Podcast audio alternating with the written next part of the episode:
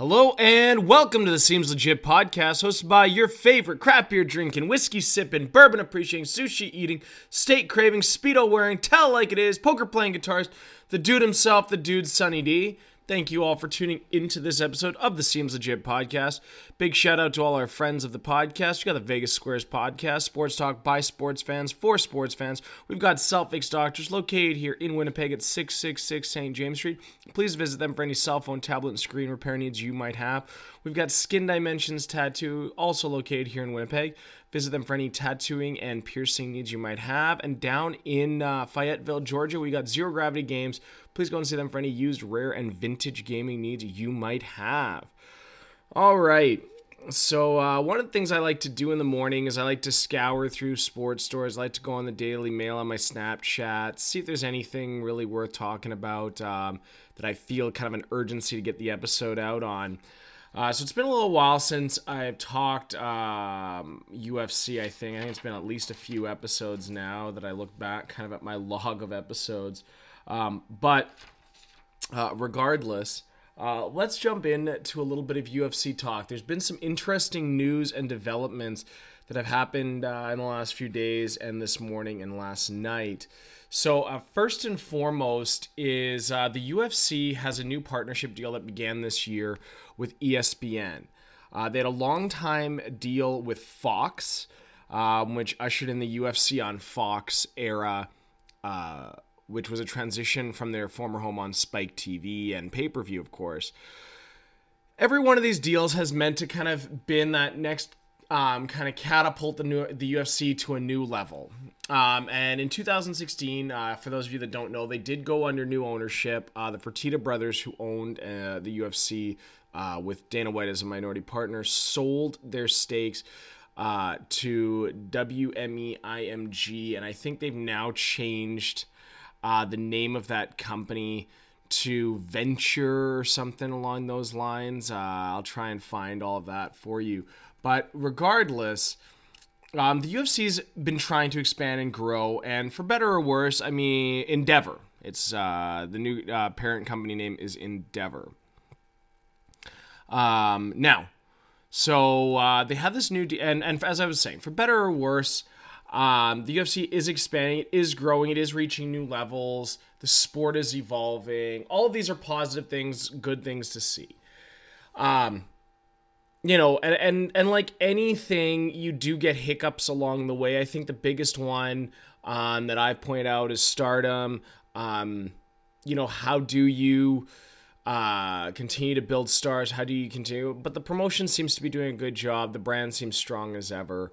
Uh, the UFC is firmly planted in that number one spot in the industry um, in mixed martial arts. I don't think there's anybody anymore who's a real threat to them in that number one spot. I think they really truly have established their position and have really pulled away firmly from their competitors. Now, just a few years ago, ESPN did not cover the UFC. They did not offer much UFC coverage. They might give it a few seconds here and there when there's a big fight. Uh, they gave it more and more coverage uh, with the Mayweather and uh, McGregor fight happening. Uh, but other than that, that was always kind of that next step they were looking to take was the um, to get that kind of mainstream coverage that comes with ESPN. Fox is a great uh, partner in getting them there. Now I think the ESPN deal is another big step.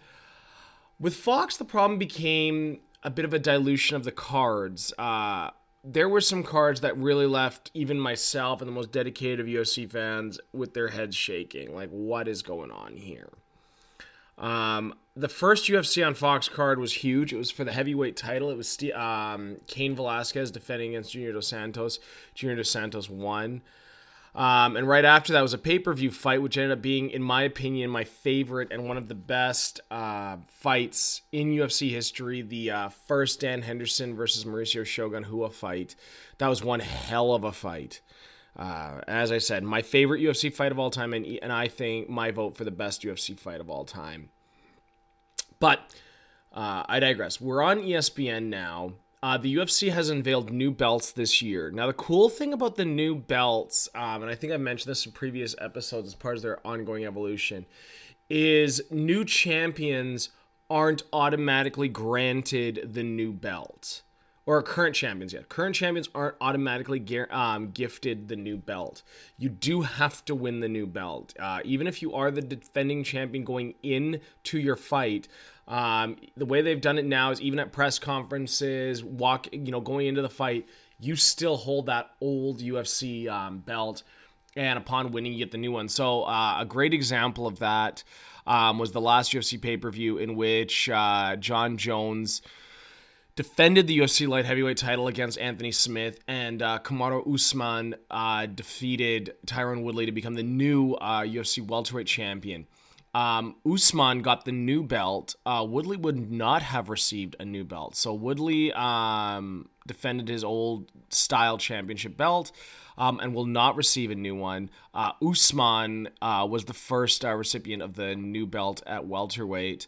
Uh, Jon Jones, however, would have walked in with the old belt and has now walked out uh, with the new belt.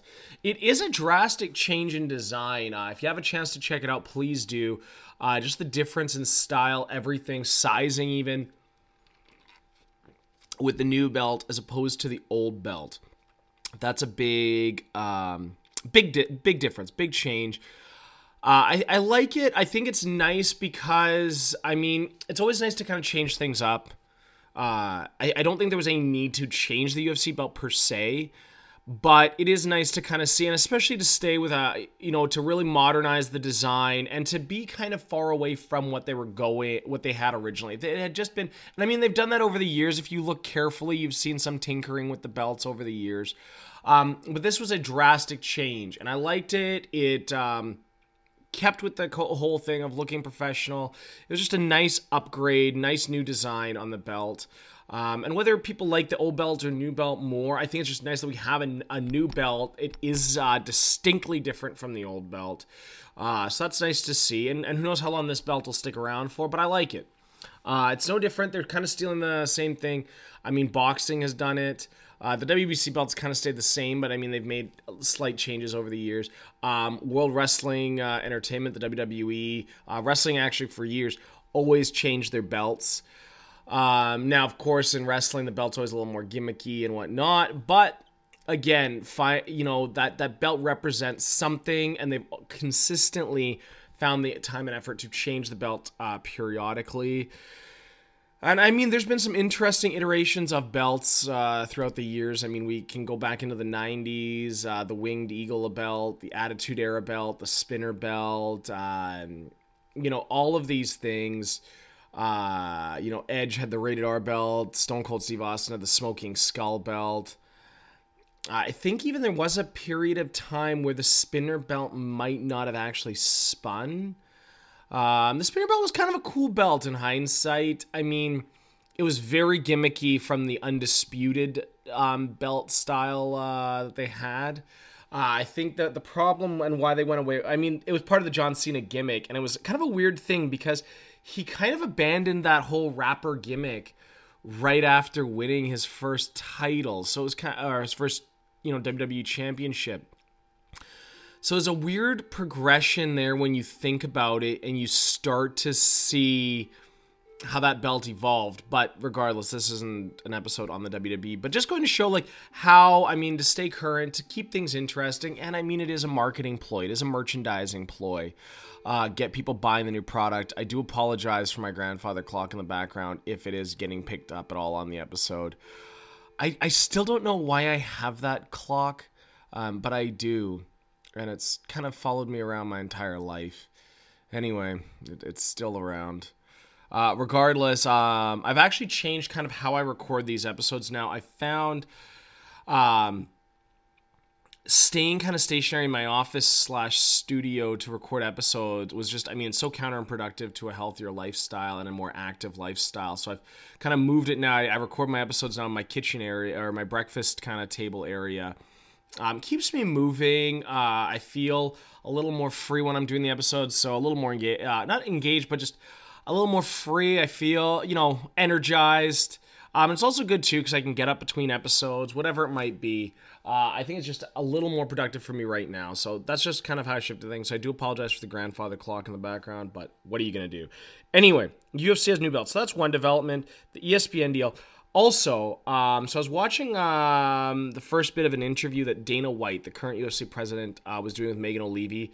Uh, she's been a um, one of the main broadcasting uh, girls for the UFC for a while now. Uh, does a great job with her interviews, her um, all of that. Uh, she's also married to UFC uh, fighter Joseph Benavidez. Uh, for those of you that don't know, uh, so that's kind of cool. Um, and it's actually kind of neat too, because if ever you're in Vegas, in and around fight time, especially in International Fight Week, it's very easy to spot some of these people. So if you do have like a favorite UFC fighter, whatever it might be, uh, just know that yeah, uh, there is a chance, and you could go and see them. Uh, oftentimes, you will run into them if you hang out in the right hotels. Uh, they're all, for the most part, fairly approachable, uh, nice people. Um, you know, and even some might even be surprising. And it's funny because I've met some of them where I'm like, fuck, I'm, I'm not necessarily your biggest fan, but you are a genuinely nice person. Uh, and it has changed kind of my cheering for them in fights. So, I mean, go and be pleasantly surprised. But anyway, uh, Megan Olivi was uh, interviewing Dana White, uh, and I think they were in the new UFC headquarters which isn't that new now. I think it's a couple of years old, but it's a state of the art facility. Um, they have the state of the art training facility. They have the new headquarters. Um, everything they've done, again, is always about growing and forward motion. And I think that's an important lesson uh, that I wanted to kind of just do a little ramble on here about. Is it's important, I think, in life that even when we have setbacks, even when we're finding ourselves kind of lost and you know at that fork in the road that we try to make decisions and do things that put us in a forward motion. I think that forward motion is incredibly incredibly important. Um, i think we often kind of get trapped and find uh, when we're having lacks of success or we're not advancing, it's because we're not taking those steps in forward motions uh, whether that be educating yourself to move forward, you know, changing jobs, changing careers, but in a forward trajectory. Uh, even some things that don't appear to be forward trajectories, as long as they are forward uh, trajectories, that's such a weird word. I'm going to try and uh, wrap up using it for today. Um, it's important we continue to forward motion. And the UFC is a great example of that. Um, how they've uh, created the state of the art facility for the fighters that all the fighters have access to. Um, Forrest Griffin, former UFC light heavyweight champion, uh, UFC Hall of Fame inductee. And I mean, for better or worse, we got to give Forrest Griffin a lot of credit. Uh, he's rightfully earned his place in the UFC Hall of Fame. And I think what he's done for the sport um, helping take it to the mainstream. All these things. Fighters play, you know, it's amazing the fight, the roles that certain fighters have played in the history of the game. But regardless, uh, he kind of runs that now. The athlete development, I forget what they've given him. But when the new ownership came in, uh, what the UFC had this habit of doing, which is really nice, and I give the Fertittas and Dana White a lot of credit for having loyalty to the people that helped them build what they have, is a lot of retiring fighters are given these kind of vice president jobs uh, that were just titles and paychecks. And I mean, it was an unnecessary cost, but it was really nice. It was an incredibly nice gesture that they were doing for a lot of fighters.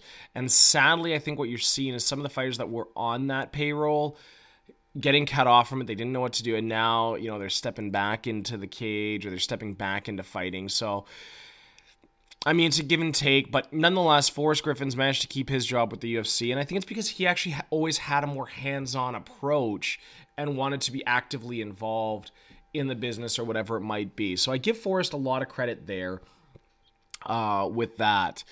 Um, and with that being said, uh, yeah, so the, the training facility, and I mean, opening a facility like that is a huge investment in your um, athletes, and I give them a lot of credit. And I think you're seeing a lot more. Like I think Francis Ngannou moved to Vegas. A lot of fighters are moving to Vegas to have access to the facility, have access to the training. I mean, if this is how you're going to earn your bread and butter, you have to put your best foot forward. And I think that's the thing. I, I mean, I remember talking uh, in my first uh, talk with Mitch episode, we are talking about kind of having your foot half in the door, half out. I think when you decide this is what you're doing for a living or as a profession, you have to have both feet in the door. Um, and I think we've all, a lot of us have been guilty of that in the past or at some point in our life. You're not fully focused, you're not fully invested. And it's hard to have measurable, predictable um, success when you are not 100% invested. And sometimes that means, you know, changing endeavors, changing paths, whatever it might be. You have to be fully invested, though, I think, to have that level of success uh, in any kind of endeavor you might be engaging, whether it be school. I know in my first couple of years of university, I struggled drastically in staying focused. Uh, I had a lot of distractions outside of the classroom, outside of the university, and it was hard to stay focused. And I think it was once I sat, buckled down and said, you know what, this I, I want to finish this. I want to have a, univer- a university degree to my name uh, for this, you know, for what that brings, for and and for showing people that yeah, you know what, I can fucking get it done. Um, I buckled down, got good grades. It is what it is.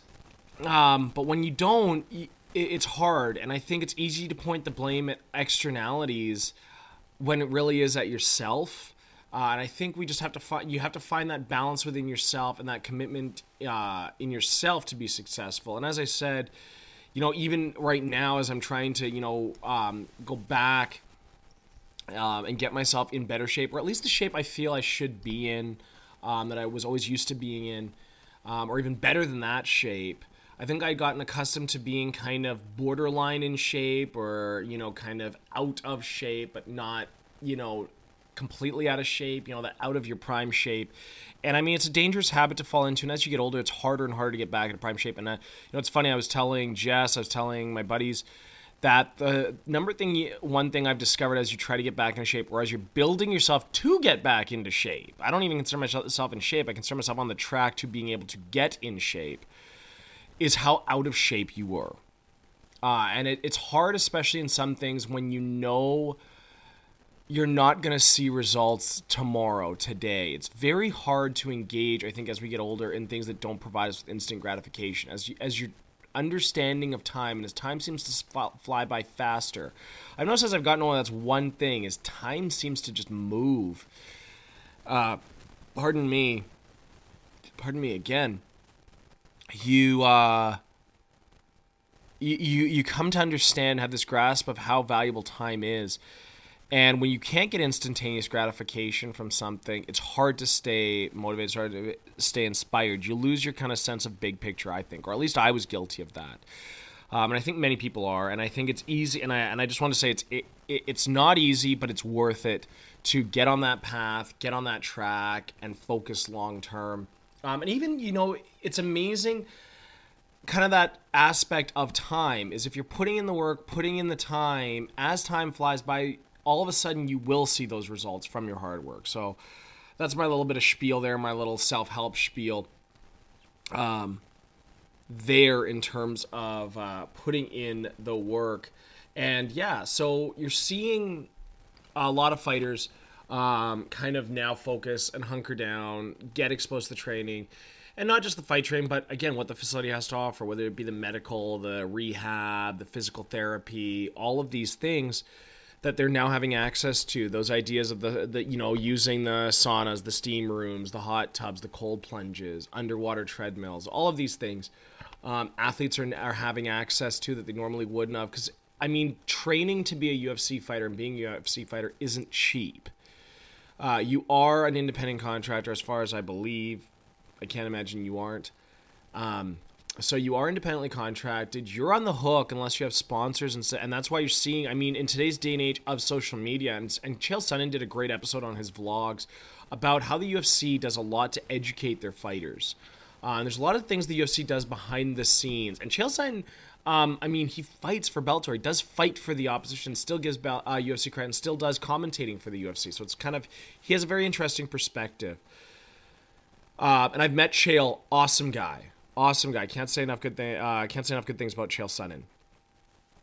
But the UFC has done a lot in terms of educating their fighters and giving opportunity to their fighters and explaining to their fighters like, look, you do you live in this glorious age now of building a brand and it's your responsibility to create the brand you want to be and some fighters are really good at some fighters aren't but you're seeing a lot more of that and I mean, as the sport becomes more mainstream, the opportunity grows for fighters because now more people are following the sport. They have favorite fighters. So it's a win win for everybody. And it's kind of this nice little circle that everybody feeds on. And so, but regardless, you're still on the hook for finding ways to pay for your training, pay for your equipment, pay for your nutrition. All of these things do cost money. And if you're not in the UFC, it's even harder I mean, you still need to be in a big uh, fight organization to get the exposure, to have people want to follow you, to have the sponsors want to be a part of it. And I mean, the the nice thing too is in this in combat sports, we live in a time now as a con, you know, if you're a combat sport athlete, where opportunities are big, and they're probably bigger now than they ever have been. ONE FC is huge over in the Asian market and you're seeing a lot more fighters now kind of leave the UFC or as they approach free agency, being like, you know what, I'll see what the opportunity is there. Bellator, owned by Viacom, that, that's a huge platform there. You're now seeing um, the emergence now of this bare knuckle FC, and they're getting some big names. They have uh, Conor McGregor's uh, training partner Artem Lobov. I think they uh, recently signed uh, Paulie Malignaggi. Uh, they've brought in Anthony Johnson in a kind of an athlete development role. I think he's he's kind of more yeah suit and tie role rather than a fighter role. Um, I saw Anthony Johnson. I think he was at the Usman fight, and man, he looks fucking huge. Um, like, there's no way he'd ever. I don't even know if he could make light heavyweight, even if he was fighting anymore. If I'm being honest, that was a scary dude. Um, but uh, that's one. So that's kind of where they're going now, and they've done all these right steps. So uh, as Dana White said uh, in the interview, uh, UFC had a five year deal with ESPN. That is now a seven year deal. And as part of the deal now, ESPN, I guess, has a streaming package, ESPN Plus. Uh, streaming is becoming more and more kind of the norm. And as technology advances, you're seeing kind of this verge of maybe obsolescence within is that the right word obsolescence obsolescence i don't know but um, cable is becoming obsolete uh, or is on that verge of becoming obsolete due to the fact with all these streaming services. We also live in a time, uh, in an era, I guess, where people are becoming more cognizant of time. You're also having, you know, both parents or both adults in a relationship are working, have full time schedules. I mean, I'm lucky, as I said, that, you know, I'm a lot, you know, my living allows me to kind of work uh, from home, so to speak, or I don't have to work in a cubicle. Um, but I'm still uh, swamped in terms of getting all my work done um, and producing my work. So even my time is very valuable. And a lot of professionals find that is your time is so valuable. So you don't have time to siphon through crap to find things that bring you joy that you want to watch, you know, whether it be TV or movies.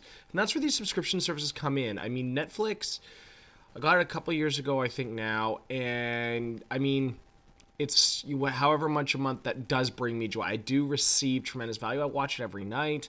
Um, I watch it when I'm exercising, watch it while I'm playing guitar. Um, oftentimes, I might even be watching while I'm podcasting. Um, I'm a lot, you know, the amount I watch it when I'm playing poker, just the value it's brought me. Uh, things like Poker Go another streaming service. Tremendous value from there, whether it be watching um, various tournament coverage when I'm at the World Series, watching what's happening in other events. A lot of these things, um, it has really supplemented and brought a tremendous value to my life.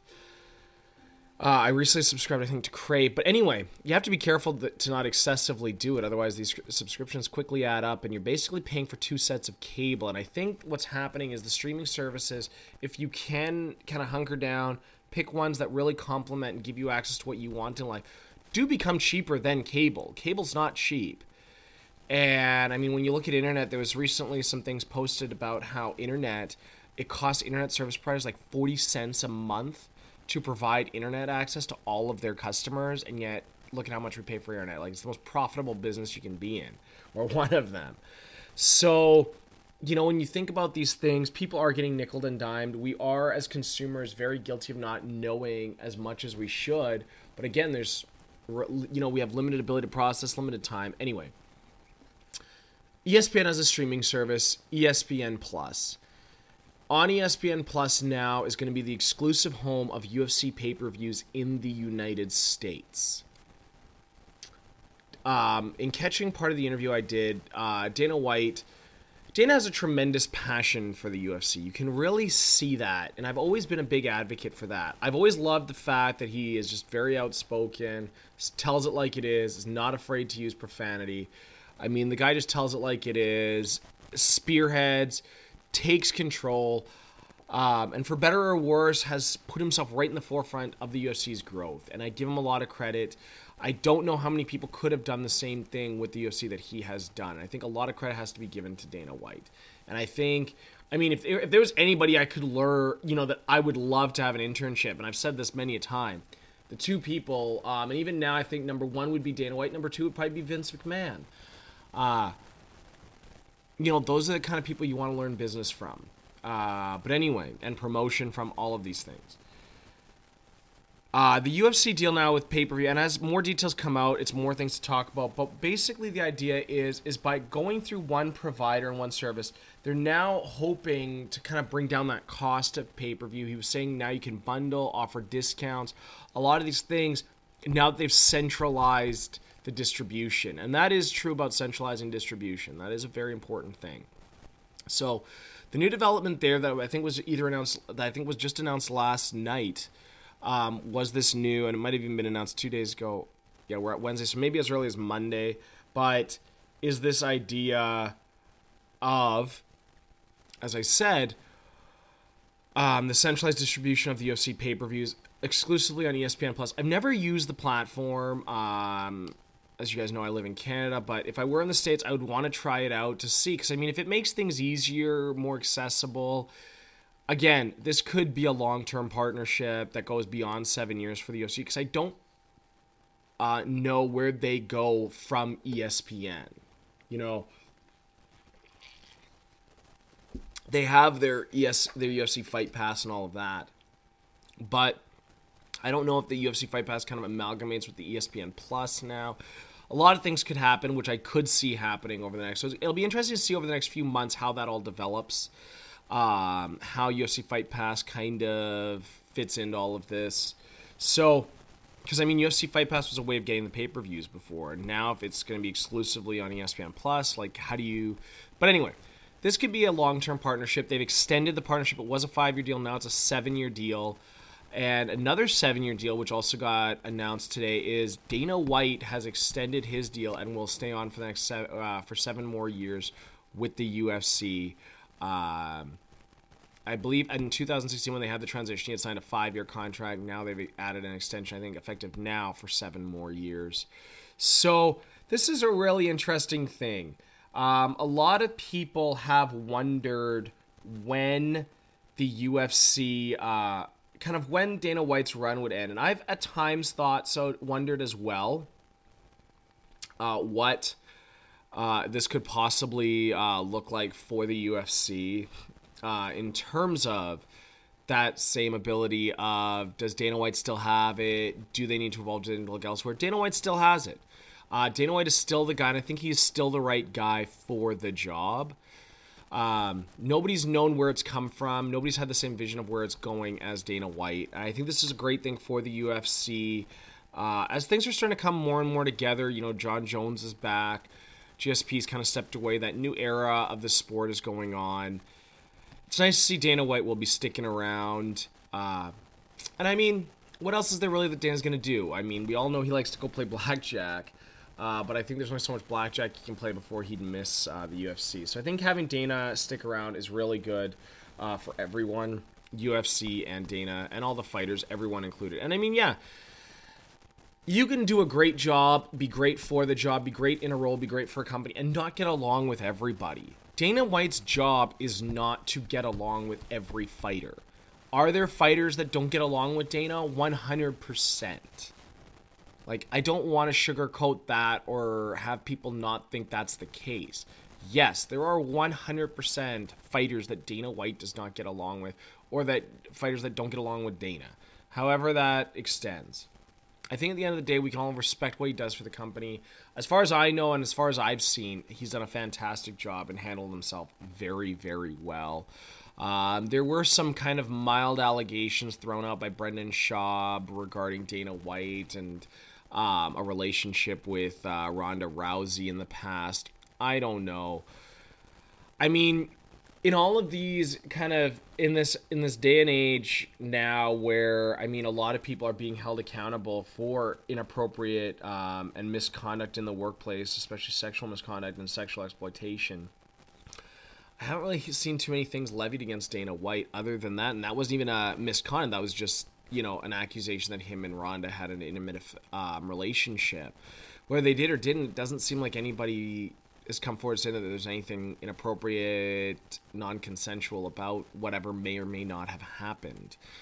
Um, and we don't even know. It's purely speculation. Brendan Schaub threw that out there, um, but it kind of has disappeared now. So nice to see Dana sticking around. Um, but now we also have some interesting news regarding a couple of fighters. Uh, so the big one, uh, the biggest news that I've seen today is um, TJ Dillashaw will no longer be the uh, UFC bantamweight champion. Uh, I think yeah, bantamweight. He uh, is apparently relinquishing his UFC title voluntarily. U- uh, USADA has found a fighting, and apparently he is currently suspended indefinitely, uh, pending investigation um, from the New York State Athletic Commission. I think that's where he fought um, with uh, Henry Cejudo this is a very startling and sad development uh, for TJ Dillashaw. Uh, he had seemed to turn a corner after the whole splitting apart from Team Alpha Male after the loss to um, Dominick Cruz. He has rebounded on a win streak. He had the two big uh, knockout defeats of uh, Cody Garbrandt uh, you know, a lot of people thought he was going to move down. Uh, I think it was flyweight is where Henry Cejudo's champion, and kind of eliminate that division, win the two belts, move back up to bantamweight. And they could kill the flyweight division and say, look, if you can't make bantamweight, oops. But uh, Cejudo defended, uh, beat Dillashaw, and now with this finding, it's very sad because, I mean, Dillashaw's not an overly young guy. I think he's well into his 30s. I think he's actually older than me, mid 30s now uh, for TJ Dillashaw. So depending what was found, depending what the outcome could be, this could be a very sad stumbling block and hard to overcome stumbling block uh, for TJ Dillashaw. Uh, the guy's gotten better and better with every fight. He's a phenomenal athlete, and actually, I've met him, uh, ran into him a couple times in Vegas uh, during fight weeks. Super nice guy. The way he treats his fans, can't say enough good things about him. Uh, so this is a very sad development. Um, unfortunate development, um, but at the same time, you have to own responsibility for it uh, and see what happened. And maybe him relinquishing the belt is his way of owning up to being like, yeah, okay, you know what, maybe I was offside here. So we'll see how this develops. Uh, we'll see what happens now at bantamweight. Uh, there's an article on MMA Junkie now uh, with Dillashaw relinquishing his belt. Who deserves a title shot? I uh, I don't know exactly. I think Cejudo's probably going to be in the conversation. The problem with these double champions in a sport like mixed martial arts, and especially in an organization like the UFC, is it seems as though it's hard to get them to defend both belts. I don't think anybody has done it. So it's just um it, it's it's a little difficult to have the champ champ. I get when fighters have accomplished a tremendous amount in their division, or there's nobody left. I think the UFC looks back on that era in the 2000s, in those mid 2000s, early 2010s, when a lot of super fights could have happened and they weren't eager to make them, uh, and a lot of blown opportunities there could have been some huge, huge fight cards that happened in the past that never got to materialize. I think now, because of that, there's a bit of that um, FOMO and that fear of missing out on it ha- and it happening potentially again. So, with that being said, yeah, I think you're seeing the UFC being willing to make more and more super fights. Some of them are very important. I think the Amanda Nunes Chris Cyborg fight was a very important fight for women's mixed martial arts as Amanda Nunes has now truly established herself as the best and possibly the best ever women. I think she is, as of right now, the best ever uh, women's mixed martial artist. Uh, for a long time, had Joanna Jędrzejczyk held on to her belt, beaten Rose, beaten Valentina, I think she might have had a claim because of how long she would have would be champion for. Joanna will always go down as being the best in her division. I think, at least for the time being, she is the best um, in that division, or that the, that division has seen. Rose is number one in that division right now. But in terms of looking at their places in history, I mean, Rose has only defended the belt against uh, Joanna. So it'll be interesting to see how that plays out. But Amanda Nunes came in uh, beat Miesha Tate, beat Ronda Rousey, beat Chris Cyborg, um, beat Valentina twice. Uh, you know, and has learned. I think she had a couple of UFC losses, or at least one UFC loss. I think she even lost to uh, Cat Zingano, might have been her loss uh, via submission. So she's learned. I think she is a bona fide jiu-jitsu black belt. And I really, I just have a tremendous amount of respect for Amanda Nunes, everything she's been able to accomplish. I think it was a, so. I think it was an important fight. Chris Cyborg, I mean, was given a very difficult road to the UFC. She didn't make it easy on herself with the, you know, with the performance enhancing drug failed uh, tests and you know all of that and the steroids and whatnot. But nonetheless, got to the UFC, established herself, firmly planted herself. Um, and got knocked out by Amanda. So I think it was a to establish who the best of the best was. It was an important fight. I think now you're going to see some reemergence, some old you know staples in those divisions. I think Germaine de Randamie is going to kind of creep back in now. Holly Holmes always in the picture. Valentina Shevchenko, a lot more of that. Um, I'd be interested to see Valentina versus Chris Cyborg. Um, I think Chris Cyborg is a dominating champion, a hell of a champion. I think you know she needs to get back in the win column. And it happens. I mean, people are quick to forget what people have accomplished when they suffer a loss or if they suffer two losses. They're quick to forget just how good a fighter might be. Um, but those were important. But I'm, I'm reluctant to necessarily see Henry Cejudo move up and possibly win the bantamweight title. I think it's nice that he beat Demetrious Johnson. I think it's nice that he defended against a different challenger. You know, it's it's one thing for them to win and then their first defense is against the former champion. So Hudo's kind of firmly planted that the UFC um, flyweight division is his division now. I just don't know how I like the champ champ situation there, uh, especially with now Max Holloway fighting for the interim lightweight championship what motivation do you have to fight and defend both belts? You know, especially with weight cutting being what it is. I, I think it might be happening a little too much, uh, but that's just my opinion. But yeah, I think I, I don't know where the UFC bantamweight division should or could go, but with that being said, I, just I don't know. I think we need TJ Dillashaw back as quickly, but there are some. There's Aljamain Sterling. There's Marlon Moraes. Um, you know, as I said, it's it's hard to say that Cejudo doesn't belong in that picture. So it'll be interesting to see how that plays out.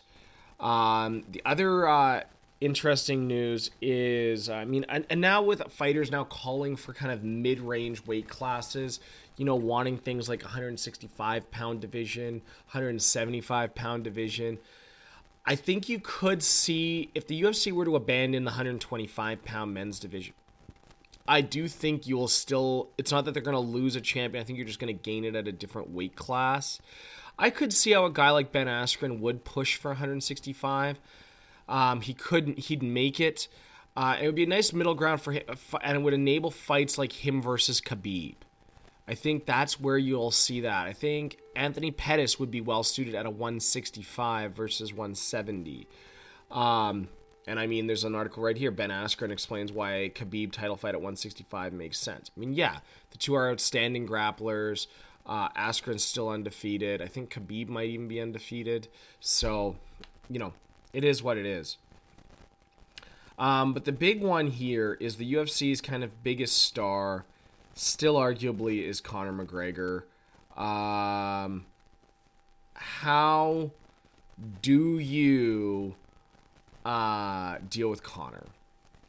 Uh, he recently had his little stir up outside uh, hotel or nightclub in Miami. Um, that's neither here nor there. Um, and I actually had done a full episode talking about Conor McGregor, but I haven't published it yet. Maybe I'll do that later um, or another time. That'll be a, lost episode. I have a bunch of episodes that I've saved. and I'm like, ah, these are the lost episodes. I'll do a special uh, lost episodes kind of week or something. But anyway, Conor McGregor feels a little entitled the UFC owes him something. He very well might be owed something. I just don't know where it's owed or who owes it to him. He talks about wanting his rightful share in company um, and is willing to take a co main event slot. I don't know from a business, and I mean, that's a whole episode in itself. Uh, so, and I mean, this episode's gone on uh, quite long now, so I don't want to keep, you know, uh, get too uh, disengaged here for all of you. But I will say that I do think it's it's very tough to put Conor in a co-main event slot business wise. You're trying to take a step back with your biggest star at that point, and I don't know how I feel about that. Um, but I think we deserve that deserves a whole other episode and breakdown. But I just wanted to touch on the subject. The big thing and big stumbling block um, has been Donald Cerrone versus Conor McGregor. Seems to have been the fight that a lot of people were trying to make.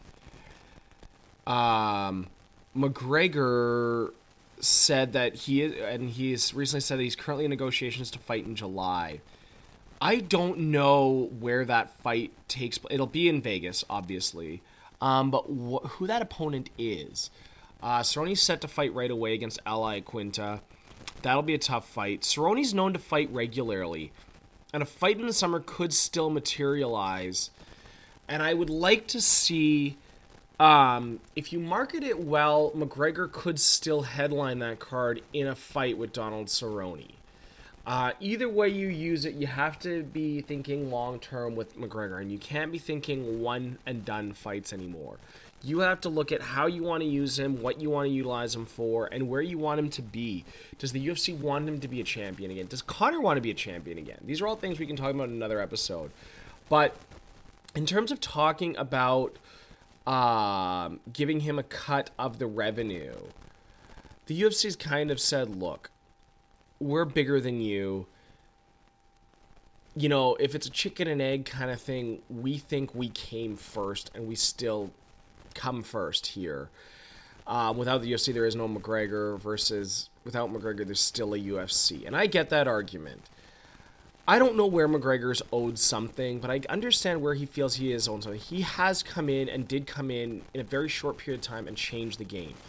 Fighters are receiving bigger paydays because of Conor.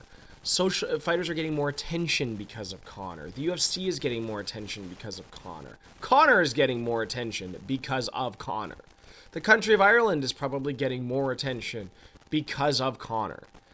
I just don't know where he is owed something, if he is owed something. And I think we can break that down in another episode. But I want to talk about that because it is interesting how maybe he does want to come back and fight, set himself up. He's 30 now, put in a couple of years, fight, build a nice little nest egg, right off into the sunset, have his business ventures. Who knows?